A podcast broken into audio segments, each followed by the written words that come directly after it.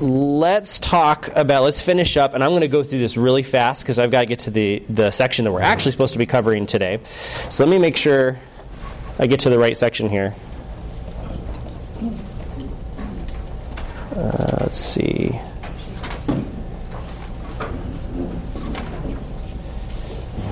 Okay.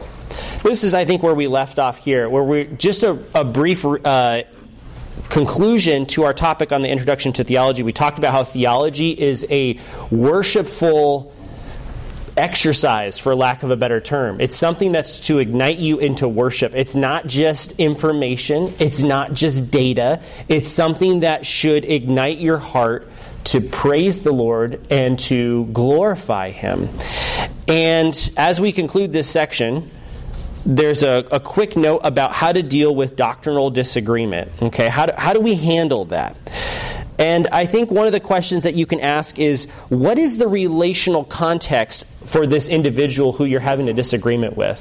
Um, again, these are just some practical notes of how to deal with this. This is something that Steve put together, and it's incredibly helpful. So I highly recommend that you take thought to these things and, and, and use some of these things as you're working with people that you have doctrinal disagreements with. First of all, is this a brother or a sister in Christ? Are you dealing with someone who's actually a Christian? That makes a difference on how you approach the kind of the, the, the, the disagreement that you're having with that person. Uh, do you have spiritual oversight over this person? Is this kind of one of those um, older brother, younger brother situations? Is this one of those situations where maybe you're in a leadership position, a deacon or deaconess position, and you have someone who's maybe serving on your team? Uh, that can play a role into how you handle that that disagreement. You want to come with a lot of understanding and compassion, not compromising your position, obviously, but coming with understanding um, uh, to the situation. Or are you dealing with an unbeliever? And if you're dealing with an unbeliever, that doesn't mean compassion goes out the door. That means that you're working with that person to the end to have them. Um, believe and trust in the gospel of Jesus Christ. That's the main goal. So, you know, whether you're dealing with a, a nitpicky situ, uh, situation or issue that this person maybe has brought to you from Scripture, and they're saying, well, I don't believe this because of this little thing here, make sure to keep the main thing the main thing that you're working toward gospel implications into that person's life, leading to salvation. That would be the goal. For, in, for instance, like. Uh, their view of pneumatology really doesn't mean a whole lot if they're not saved. Right? You want to make sure that you're keeping it the main thing. Uh, the main thing is the main thing. All right, and then what is your goal? What is your what is your goal? Your purpose must not be to win a debate or to display your knowledge. It's really easy. This is something that I think is in a lot of our hearts when we approach debate issues, it's really easy to want to prioritize to win the debate. And we may not even, uh, that may not even be the forethought. That may, may not even be the main thing on our, in our thinking. But that is a lot of times what's going on deep in our heart. And we have to be careful and guard against that. It's not to win a debate, it's not to show how much you know in fact, 2 Timothy chapter 2, I love this verse. 2 Timothy chapter 2, uh, verse 24 and in verse 25 actually, talks about how the Lord's bondservant, the Lord's slave, must not be quarrelsome, but he must be kind to all, able to teach. This is interesting that able to teach is in there. Kind to all, able to teach, patiently enduring evil, correcting those who oppose with gentleness. That is a high calling. But that's what it means to be the Lord's slave, to be the Lord's bondservant. You're kind to all, able to teach. I argue that able to teach there in that context is talking about you're not just someone who can dispense data upon people. You're not just a lecturer. That's not what able to teach means in that context. It means that you're able to bring people along graciously and kindly. That's what able to teach means. And that's the same term that's used in 1 Timothy 3, by the way, when it talks about the qualifications for an elder to be able to teach. So it may play a role into how you understand able to teach. It's not just, well, I can give you data, from the pulpit, and now you should, you know, live that out, go do that. No, it's someone who's able to teach means they're able to bring people to the Word of God. My dad talks about this a lot when, when talking about shepherding and counseling and ministry. Um, you sometimes have preachers that bring the Word of God to people. Yes? Right? That's good. That's important. That's a part of it. But you also need to be able to what? Bring people to the Word. And that is a challenge to make sure that we're not just giving people information, but that we're actually shepherding their hearts, knowing where they're at, and helping them to come along. Okay, so this is what it means to even speak the truth in love, like Ephesians 4, verse 15 says, um, which is a great uh, flavor of a word we don't have time to get into, but it basically means, it literally says in the Greek text, truthing in love. It's taking that word truth and turning it into a verb. And you're actually acting and bringing truth upon people. All right, and then what kind of doctrine is at stake is another question that you should ask yourself. Is this a doctrine that is necessary for the life of the church? In other words, would this be something that's heretical if we don't believe this? So that should be something that should be considered, like the deity of Christ, the virgin birth, the Trinity, or justification by faith alone in Jesus Christ alone.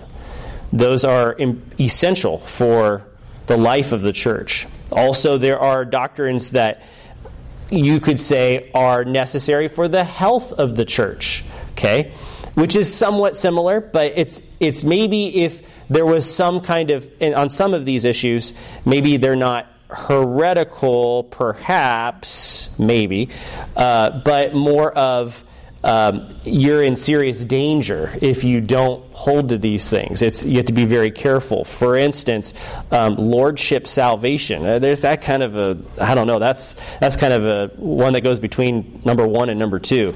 Um, but other things that maybe for the health of the church that aren't as bad, like, you know, how do spiritual gifts work? Or um, paedo baptism, things like that that um, are important. Um, it's, it, it, affects the health of the church, and we need to be careful of those things. Also, the practice of the church. Are there, are there doctrines that are being disagreed upon that deal with more of the pr- uh, practical elements related to the church? For instance, the, the church government, uh, how the church is running, how it's operating. Uh, that's one of those things I think that this church does such a good job at is that they understand leadership and how that affects the body of Christ as a whole and how, how to do that at the eldership level where there's unity of mind and deferring to one another. That's something that they constantly emphasize to themselves all the time. Um, or um, as Steve puts in here in the notes, one's millennial position. the practical elements there, right? That can that can affect how people approach their worship before God and how they approach their life, how they think about things. And then finally, doctrines that are more speculative. Um, things that are not so clear in Scripture, things that are more in be- reading between the lines or gray areas. Just be careful about being really staunch on issues like that. Areas of Christian liberty, uh, the timing of the rapture. Yeah, I mean, it, it plays into the role of, of the millennial uh, millennial kingdom, but the timing of the rapture, it's not a hill to go die on. That's not that's not that critical to the health and the life of the church. Uh, and and Steve put this in his notes, and I would agree with this as well myself. He says, For me, there are fewer and fewer areas that are speculative the more that I study. So that's really good. But we need to be humble about that and realize if we're still not sure about an issue, then we're not sure about an issue. And if it's not super clear in Scripture right off the bat, we don't want to you know, plant ourselves so hard on that. We want to make sure that we are focusing more on the items that are the life and the health of the church. Right, then finally, how do I proceed? How do I proceed with someone who is disagreeing with me? Well, do so with love. Do so with love. And what does that mean? The question is, what does that mean? It means making sure that you have an understanding and a listening ear. Okay, you have an, you're, you're listening to them. You're not dismissing what they're saying right off the bat. That's important.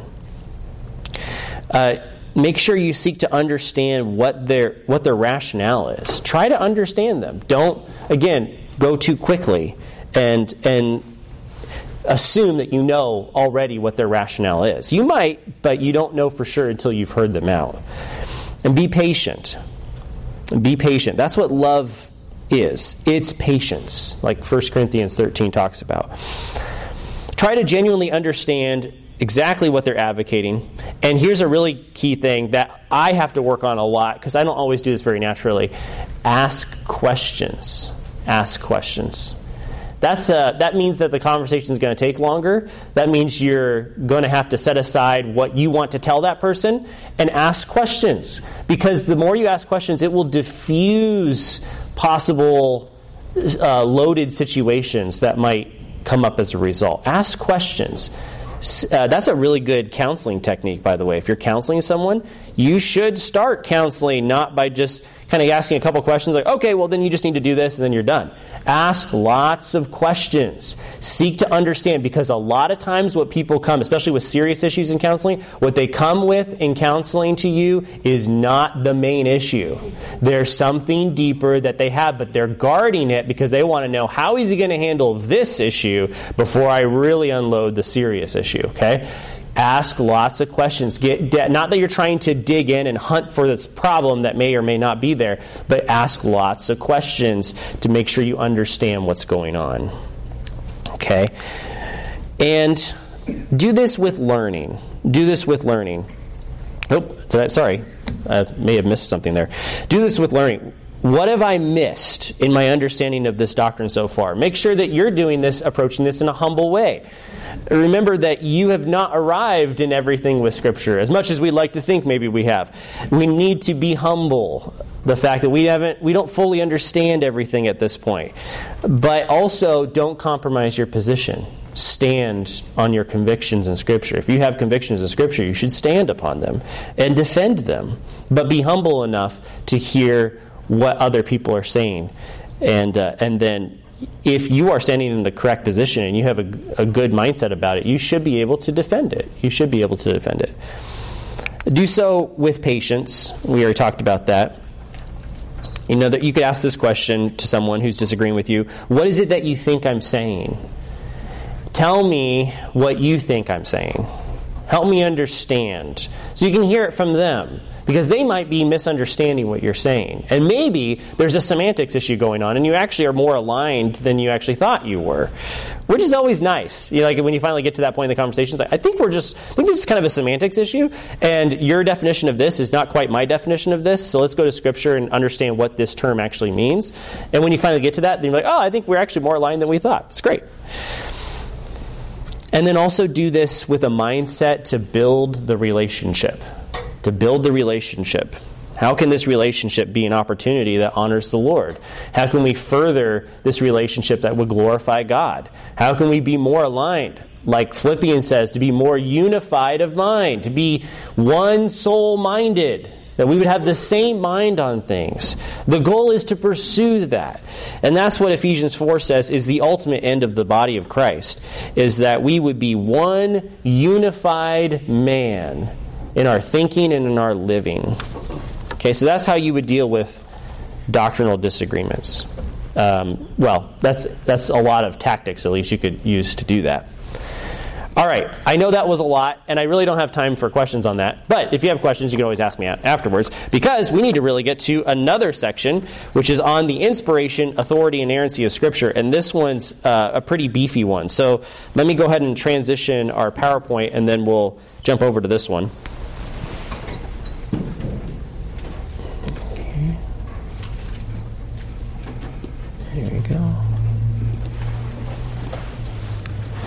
Okay, this is going to be, um, I think this is going to be a really fun one, actually. And I think that if you're a genuine Christian, you should love this section because you're dealing with, oh, hey, look at that. Well, I decided to turn off. Let's see here.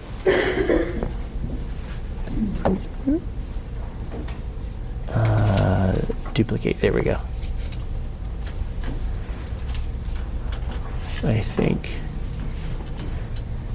No? Yeah, there we go.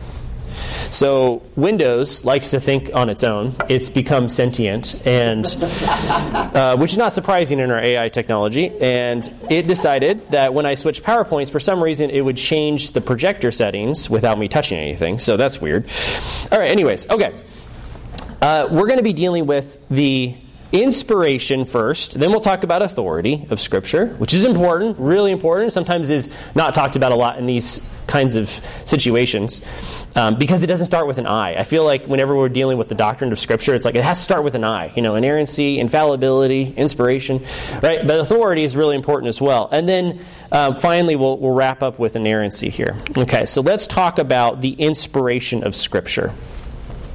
And we'll talk about here the preparation of the biblical writers. How did this actually take place? How did the writers of Scripture pen the words from God or communicate the words of God? It wasn't always written down, it was often communicated verbally.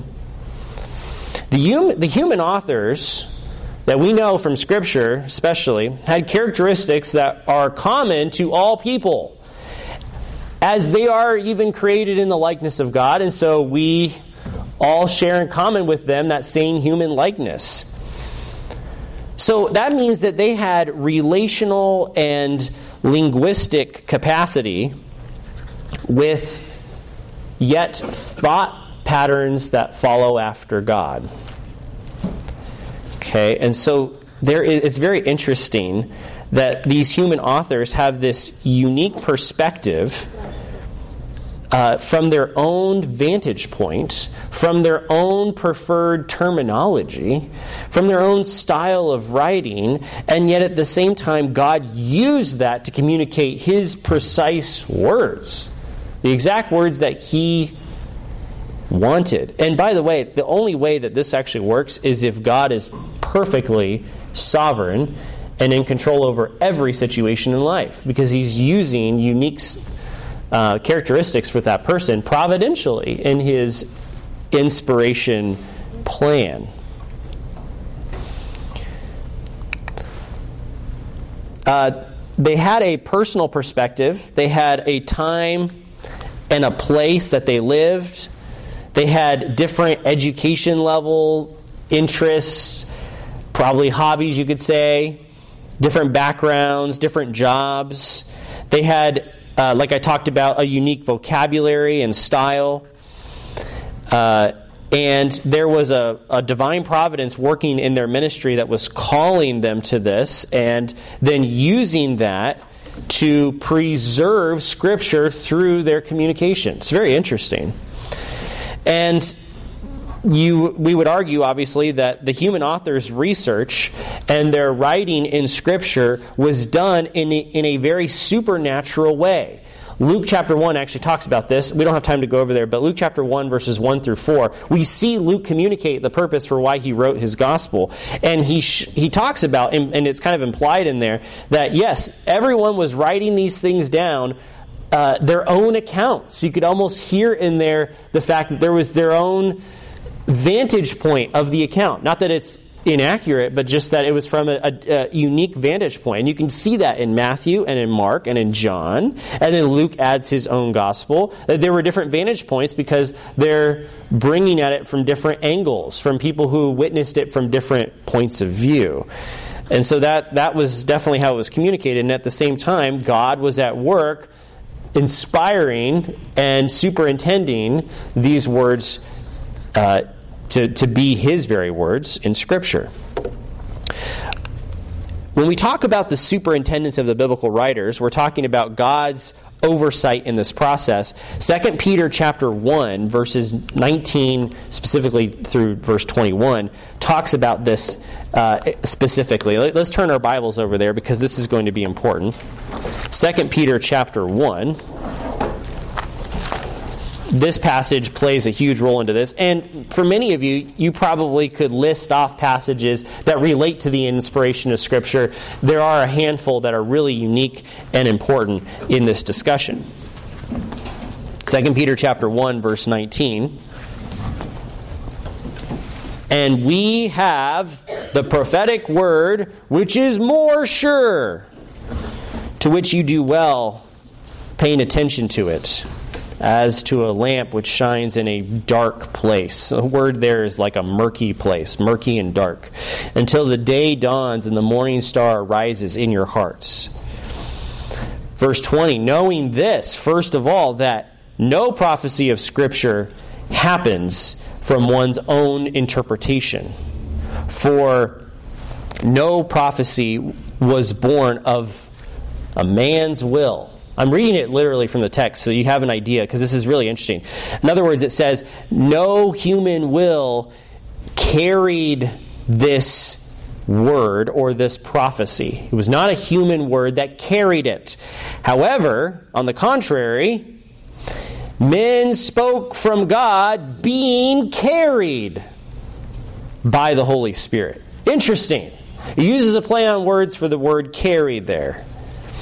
Men spoke from God. So it's like you can imagine the Holy Spirit like literally lifting them up and carrying them along as they're speaking the words from God. This was not something that they ultimately did. They're not the ones doing the walking, the Spirit is doing the walking, and yet they're still participating by communicating as they go. Okay?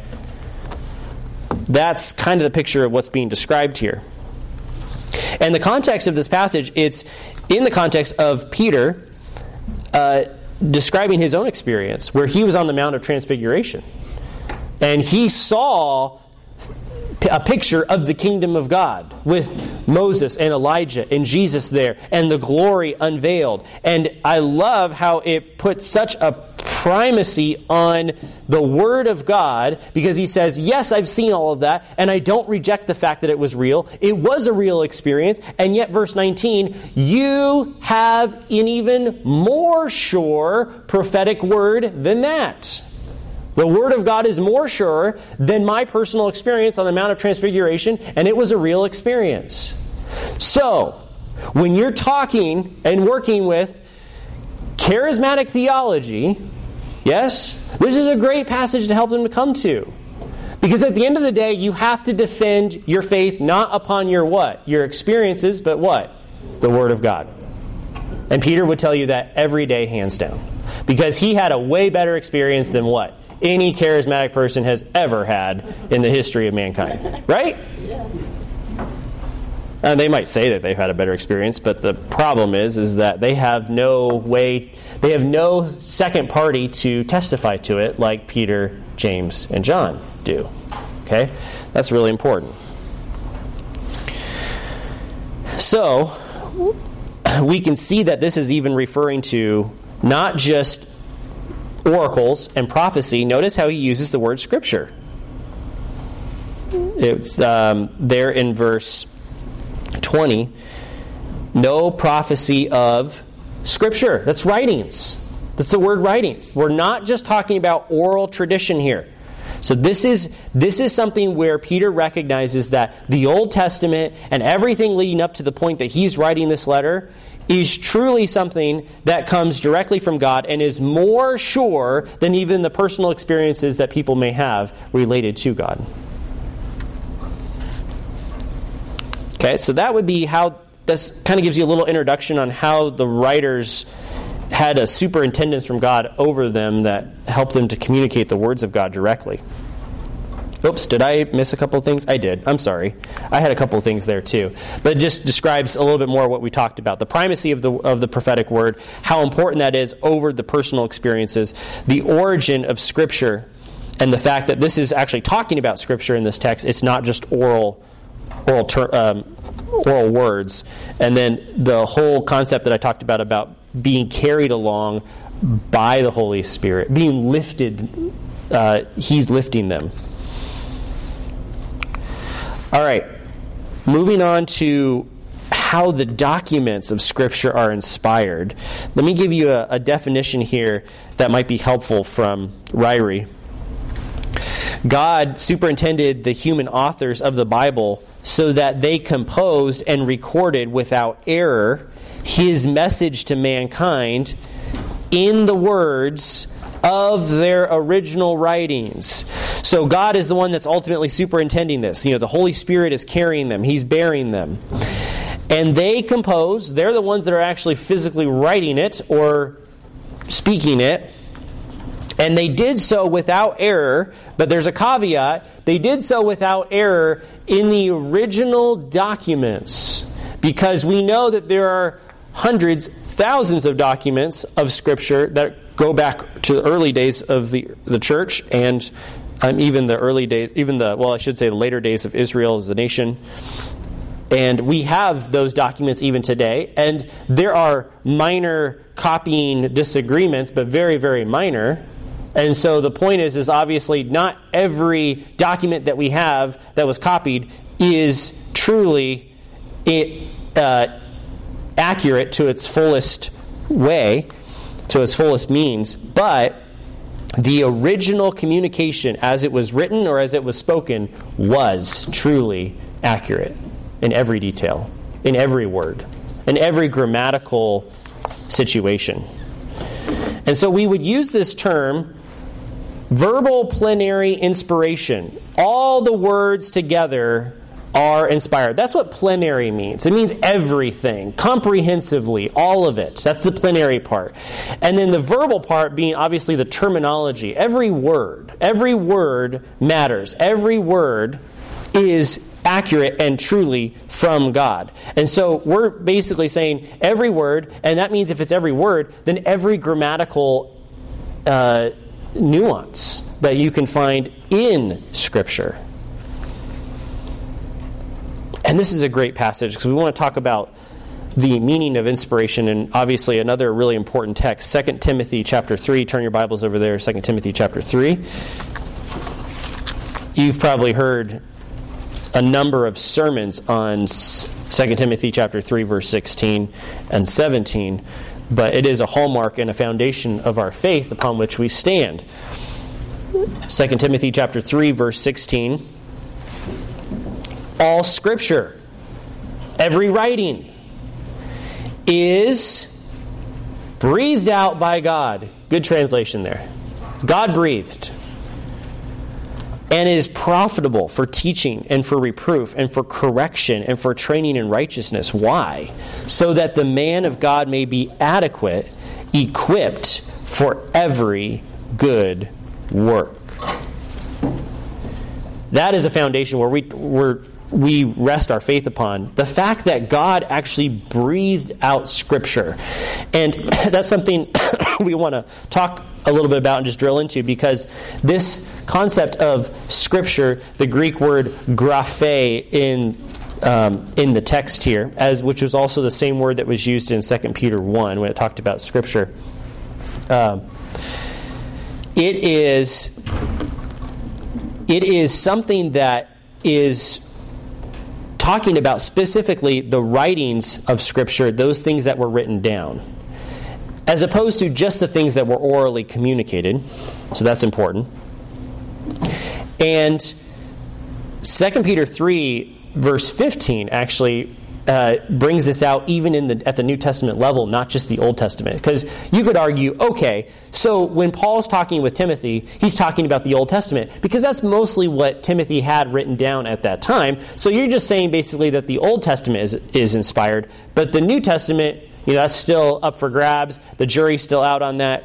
But we see evidence of this even in 2 Peter chapter 3 verse 15 where Paul's or Peter says about Paul's letters very interesting. He says, Count the patience, patience of our Lord as salvation, just as our beloved brother Paul also wrote to you according to the wisdom that was given to him, as he does in all of his letters, again, all of Paul's letters, when he speaks in them of these matters. And there are some things in them that are hard to understand. Yeah, that's true, right? About Paul. We get that. We can relate with that. Yeah, Paul is sometimes hard to understand. Yeah.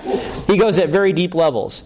And he says, and people use this, the ignorant and the unstable, they actually use this and they twist this to their own destruction. Listen to his words very carefully, as they do to the other scriptures. It literally says to the rest of the scriptures. It means that Paul's writings are part of those scriptures, and they also twist they twist his words as well as the the rest of the corpus of scriptures. It's definitely a, a communicating I think directly, even explicitly, that Paul, Peter is acknowledging Paul's writings as direct scripture. That's important. And I want you to note something too about this word graphe, which is writings.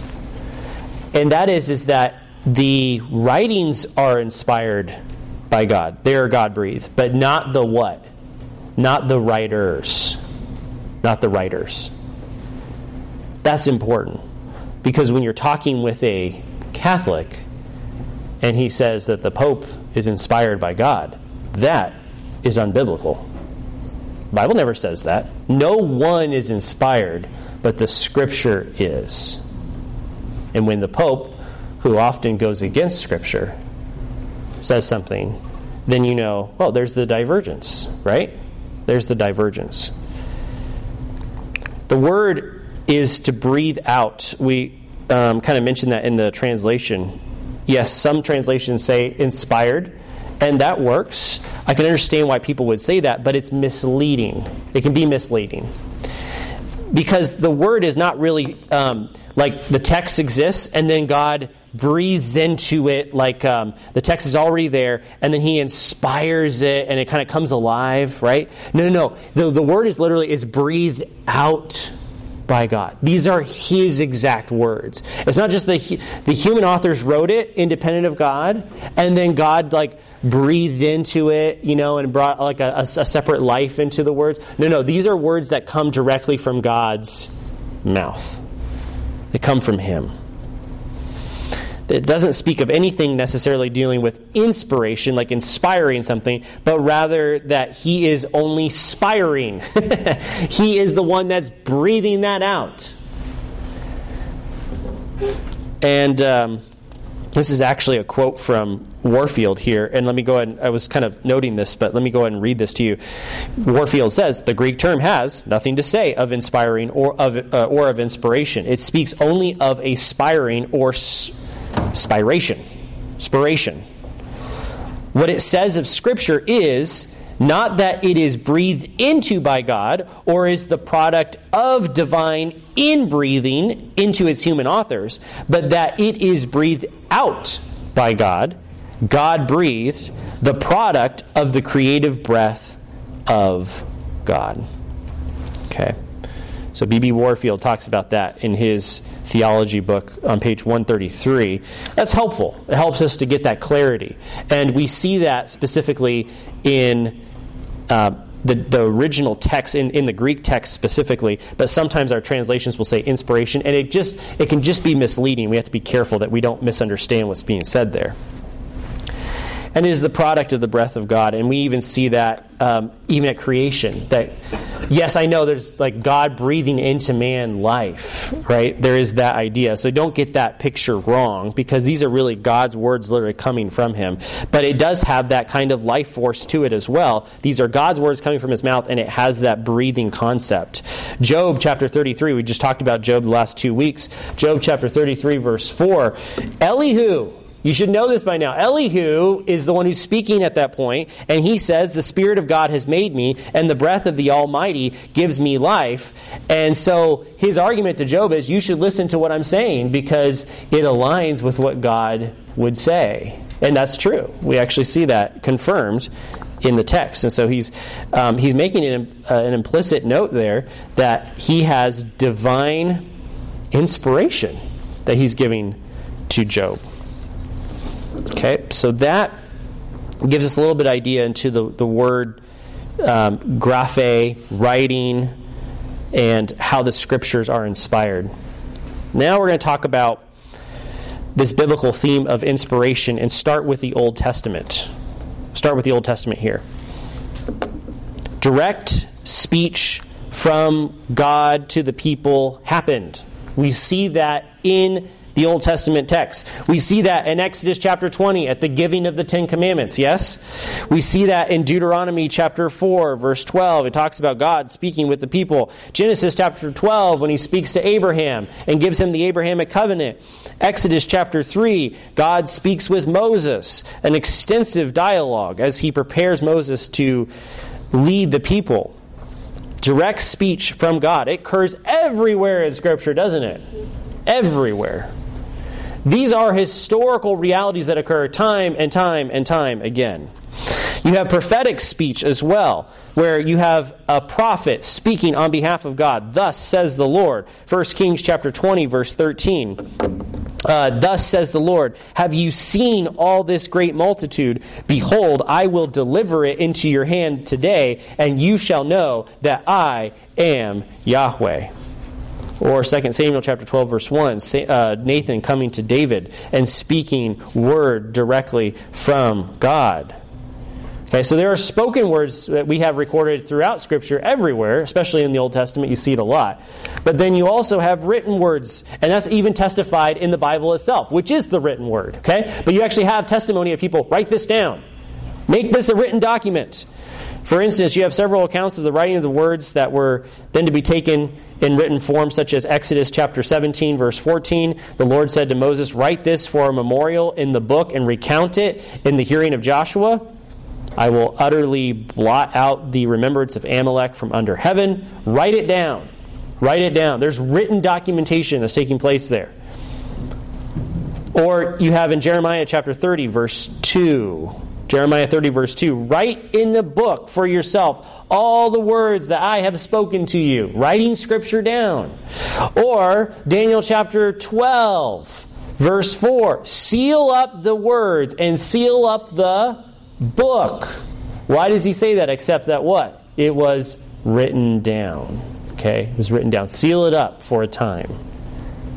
Okay, so there are written words from God. It's testified in Scripture, but we also see this in how the New Testament even views the Old Testament. Okay, so you have Old Testament writings were thought of as speech from God. Matthew 1, verse 22 and we see this as a formula throughout Matthew, and we've been seeing this on Sunday mornings in the preaching, the Sunday morning preaching. So all of this was done that it might be fulfilled, which was spoken by the Lord through the prophet. We hear that formula time and time again. This was something that the prophet said, but it was something that really was God's words through that prophet. And it was written down in the Old Testament. We have individual words where the New Testament is viewing the Old Testament in such a way that even a very word itself matters. It matters to the case that's being made. It is true in every single grammatical nuance and word, such as in Matthew chapter 22, verse 45. Jesus proves that David called the Messiah Lord in Psalm 110. Uh, and even Paul's example of the use of the word, uh, not just the word itself, but the very um, plurality or lack of plurality of the word seed in Galatians chapter 3 verse 16. He says to seed, to your seed, not to seeds. Wow. The actual like how whether it's a plural or a singular actually matters in the text. So we should be paying attention to every nuance of scripture. And the more that we do so, the more that we find it actually confirms the reliability of scripture. I would love to spend literally the next three years just showing you every example I could find of how that's true. Because we could do that and we still wouldn't exhaust it. It's incredible. there are minor details from Old Testament prophecies, excuse me, minor details from Old Testament prophecies fulfilled in Christ. Uh, for instance, you have Matthew chapter 2 talking about Jesus will be born in a very specific town called Bethlehem. And that's prophesied in Matthew chapter, or excuse me, Micah chapter 5 and verse 2.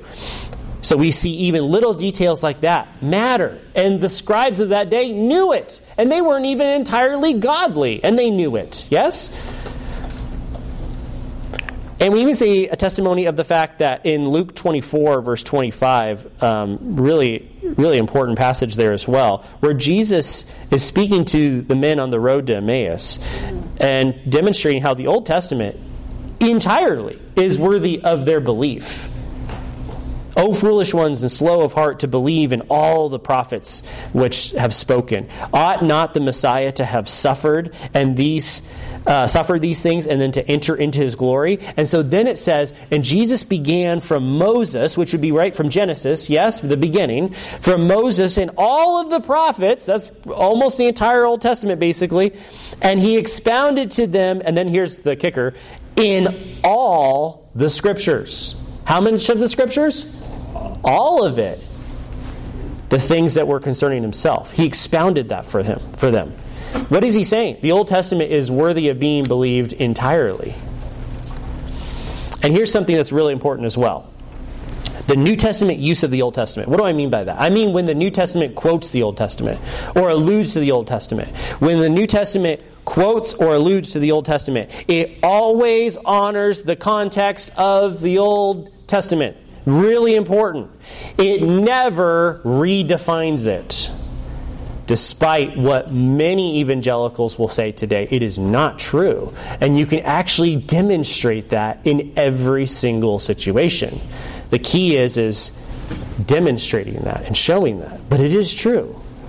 And that's why I would love to spend another three years walking through every single one of those examples because it's so important. I've already shown you a few of those in Romans about how the terminology of even a, a two letter word like like or as makes a huge difference in understanding how the author is actually using that Old Testament text. Really important. Like it, it, matters. And if you don't have like or as, then you should be skeptical for why he's why you would want to interpret something else into that passage and it's not. Okay? So New Testament use of the Old Testament is really important to understanding. Ah, man, I don't have time for this, but uh, really understanding how the Bible. I want you to think about it this way: the Bible thinks about itself. The Bible thinks about itself. That's an interesting thing. We don't always think about it that way. But if the Bible is truly from a mind, which is God, then the Bible has thought, and the Bible actually has self analysis, yes? And so we can see that self analysis how? By how the Bible uses itself. So you would have not just New Testament using Old Testament, right? That's the, the most known way of how the Bible talks about itself, how it thinks about itself, but how the Old Testament quotes the Old Testament. Yes? And it uses it quite a bit. If we can tap into what is the hermeneutic, what is the Bible interpretation with which the Bible quotes itself, with which it talks about itself, then we understand how we should approach the Bible. Does that make sense? Mm-hmm. Okay? All right, here, cool. New Testament work, words of God. Um, we have the, the, New Testament even described as direct speech from God. We see this with specific examples of the baptism of Christ and um, the transfiguration, the conversion of Saul, Peter's vision in Acts chapter 10. Um, and the New Testament records God's speech through Christ and the apostles as well. And so we see that. I'm sorry I'm moving kind of quickly here, but there's a couple of really important things I do want to get to today. The Bible's claims are the greatest authority of inspiration. That's important. Um, I one time had, I broke my leg once back when I was in college, and I had a, my foot doctor that was working with me with my ankle, and I had torn all the ligaments in the ankle. So it was really painful. And he knew I, he knew I went to masters, so he was not a Christian at all, and I think he may have been even atheistic. But he said, "Why do you believe that the Bible is true?" And I began to give him like external evidences and things like that. And it was really good because he challenged me and said, "The Bible is true. If your view is right, the Bible is true because it says it is." And I'm like, "Wow, touche." Uh, yeah, it's a good point. You're right. You know, it was like the one thing I was like, well, he's not going to accept that, so I'm just going to. But he's like, no, I mean, that's the way it should be. I'm like, wow, I'm surprised that you would say that. And he was right. Uh, it needs to start there. It doesn't have to entirely end there either, but it needs to start there. The Bible is true because it says it is. If the Bible doesn't say it, then we that's that's a problem. It's a problem. It actually testifies to that. Extra biblical evidence is of great value, but ultimately cannot prove the Bible true by what I would say empirical standards. Empirical being what you can see, hear, taste, touch, and smell, right? That kind of thing. It, you can't prove it from a scientific empirical standard from that evidence. Uh, in, that case because in fact that would actually destroy the notion of what hebrews 11.6 requires in that god requires faith for those who come to him. So it would actually undo that whole concept. But extra biblical evidence is still of great value especially it's helpful for those who are coming along who are skeptical but are coming along in coming to faith it, it, is, it can be very helpful. It shouldn't be the sole, it's not going to be the sole reason why they believe at the end of the day, but it is helpful. In fact, we all believe for various reasons. You could even list them off yourself as to various reasons why you objectively, you believe in the objective truth of Scripture. There are reasons why. In fact, Acts chapter 1 brings this out. If you have a, t- a moment, turn your Bibles over to Acts chapter 1. Acts chapter 1. The Bible does not discourage evidence. This is really interesting. Yes, it puts a primacy on the fact that the Word of God uh, testifies to itself that it is inspired scripture, but it also puts a lot of emphasis on the fact that the evidence matters and it's important because it puts it into objective reality. Okay? Acts chapter 1, verse 3, he presented himself alive after he suffered with what? With many convincing proofs. You see that? Why is that necessary? Because it makes it objective, it makes it real. John chapter 10, you don't, we don't have to turn over there. John chapter 10, verse 37, Jesus says, Believe in me. But even if you don't believe in me yet, believe in my works, so that you may know that I am in the Father and He is in me. Yes? Why would Jesus say that if He wasn't also encouraging that the evidence matters? It does matter. It helps to keep it objective and not subjective. Okay, still, the Bible is the ultimate authority about itself. The Bible is true because it says it is, and that's really interesting because when you say that to someone who is really skeptical of that, the Bible is true because it says it is. Isn't that circular reasoning? Well, this is interesting.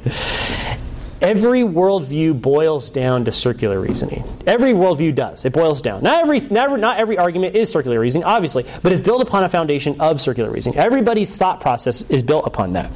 The question is, what is the source of the final authority of that worldview? What is the source of the final authority of that worldview? Most of the time, you'll you'll hear that argument. You're you know having you have circular reasoning. It's usually from an atheist. It's usually from some you know someone who believes in evolution or something like that. Um, for evolution, scientific observation that is the final authority. That's the base concept that they stand upon. Truth is only authoritative in as much as it has been discovered and personally observed. That is the only truth. Which is ironic because they don't know everything, so that's impossible and it will always be impossible for them. Uh, an example of evolutionary circular argument this is great. The Bible cannot be true because it contains miracles, and miracles violate the laws of nature. Well, that kind of begs the question, doesn't it? It's a circular argument. Well, you could even ask the question well, why can't miracles be possible? Because science can't account for it. Well, why can't science account for miracles? Because miracles aren't possible. You just went in a circle, right? It begs the question. It's simply because you just don't believe in miracles, which are, by definition, outside of the bounds of science, right? So you can't confirm it or not confirm it with science. It's, it's, it's out there two mutually exclusive concepts. In fact, I got this quote from Dr. Jason Lisle. Uh, he's my favorite biblical creation scientist. Um, in his book discerning truth on page 27 i think it's helpful i wanted to bring this to your attention because um, i know that these, these kind of things can be eye-opening and insightful and helpful as you're engaging people in these scenarios but he says it should be noted that there are certain special cases where circular reasoning is unavoidable and not necessarily fallacious Okay? It's not a fallacy. There are some situations where the conclusion of an argument must be assumed at the outset by anyone who's participating in the debate. And then here's an example he gives. This is great. Without laws of logic, No laws of logic. We could not make a valid argument. That's assumption number one. Without laws of logic, we can't make a valid argument. That's number one. Number two, we can make a valid argument. So he's making two assumptions. Without laws of logic, you can't make a valid argument. Number two, we can make a valid argument. So therefore, number three, there must be laws of logic that exist. Right? But what's the what's the interesting thing about that? This argument is perfectly reasonable, it's valid, but it's also subtly circular, isn't it? It's a circular argument, right? You're like, well, you haven't really proved your point. Well, the whole point is that we can't even have a conversation without assuming that that's the case. Yes? So everyone believes this. Everyone holds to this. If you can have a rational conversation with anyone, they believe this. Okay? Without actually having scientific evidence to show it. It's just really based upon the assumption that we're making. So we have tacitly assumed what we are trying to prove in this argument, but he says, but it is absolutely unavoidable in this case. This line of reasoning turns out to be the most powerful argument for the biblical worldview. Why? Why is this one of the most powerful arguments for the biblical worldview? Because all non biblical circles of knowledge are ultimately arbitrary and inconsistent. In other words, they can't explain why there are laws of logic. No non biblical uh, circular reasoning can do that because there is, I guess you could say, um, I guess you could say, especially the evolutionary worldview, they cannot explain why there are laws of logic. There's no, there's no reason in their worldview for that to exist. They have no way to verify that. But we have a, we have a greater assumption in worldview that demonstrates that there is a mind, God, who gives us laws of logic. That actually makes sense in our worldview. Yes? In other words, circular reasoning, reasoning is actually a valid argument. It's actually a valid argument. Everyone has to use it to reason through anything, but it is what we need to be wary of is inconsistent or arbitrary circular reasoning. That's an error. That's what we're looking for. It's not all circular reasoning, it's arbitrary and inconsistent circular reasoning. So we be careful of that. Okay, so I just wanted to kind of demystify some of that because sometimes we go into like, oh man, what do we do? Do we do we lean on circular reasoning, reasoning heavily, or do we abandon it entirely? You can't abandon it entirely. You have to use it, but you have to use it rightly. Okay, you have to use it rightly. All right, and then the, this, the Holy Spirit is the ultimate witness to the inspiration of Scripture. Oops, I didn't. Sorry, let me see if this, there's another part here. Oh, I forgot the quote. There it is, right there. Sorry. Um, I read it to you, though, and, and, and I, you also should have the PowerPoints, and I can send those to you if you don't for some reason. Okay, but that's the quote from Dr. Jason Lisle as well. And then the Holy Spirit is the ultimate witness to the inspiration of Scripture. There is an element where the Holy Spirit has a subjective witness in your heart, and that is essential for you to believe. You will not believe without the Holy Spirit's work in your heart. You must have a subjective testimony of the Spirit to turn your will toward God. You can even believe all the facts about God and not actually have true saving faith. That's really important. Because really, believing is a matter of the will. Because when, when push comes to shove, the Bible shows to be true in every detail. So that's not really the issue. The real issue is that I don't want that to be the case. So I want to come up with other ideas and solutions that fit what I want to believe. But even though that that's true and you need subjective testimony of the spirit in your heart to believe, objective reasons are what showcase the reality of it. And I think one of the, the greatest instances of this is intertextuality. And sadly, we didn't make it all the way through. Oh my goodness. And we didn't get to my favorite part. Oh man, because we are basically out of time. So we're going to have to pick this up next time and string this out a little bit longer. And I guess it really is important enough that we, we should do that because we're going to talk about the authority of Scripture. And what are the objective reasons why you can believe in the Bible? Not just the internal testimony part, which is really important, really essential, but what are the objective reasons that hands down makes the biblical worldview stand out so much that it is it has objective authority over all mankind. That's what we'll talk about sometime I can't I'm trying to think where we would do. Probably two weeks from now is probably when we'll talk about that. Okay. All right. Thank you for letting me keep you here until right up to 10:30. Let's go and pray. Father, thank you so much for your your word. It is true. It is not just a subjective thing of our mind. It is something that is reality. And you went through many with many proofs and many demonstrations that could be observed and witnessed by mankind over and over and over again. And you call us to believe in you. And that those things would help us even further to believe in you. It reminds me of John the Baptist when he was struggling in prison, wondering if this is truly the Messiah. And what was preached to him is what is preached to us that the blind see and the deaf hear and the lame walk. These things are truly being testified by people who watch. It is true. The Bible is true, and it stands upon a foundation, a historical foundation of things that really happened.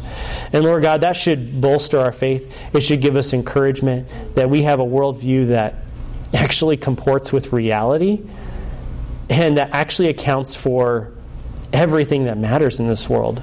So, Lord, may that give even strength of faith to those who might even today be struggling with some of that.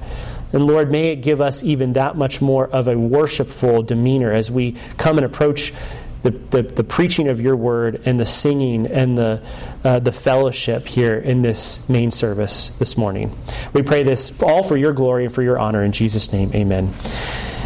Thank you, everyone, and we'll see you there in the, the morning service.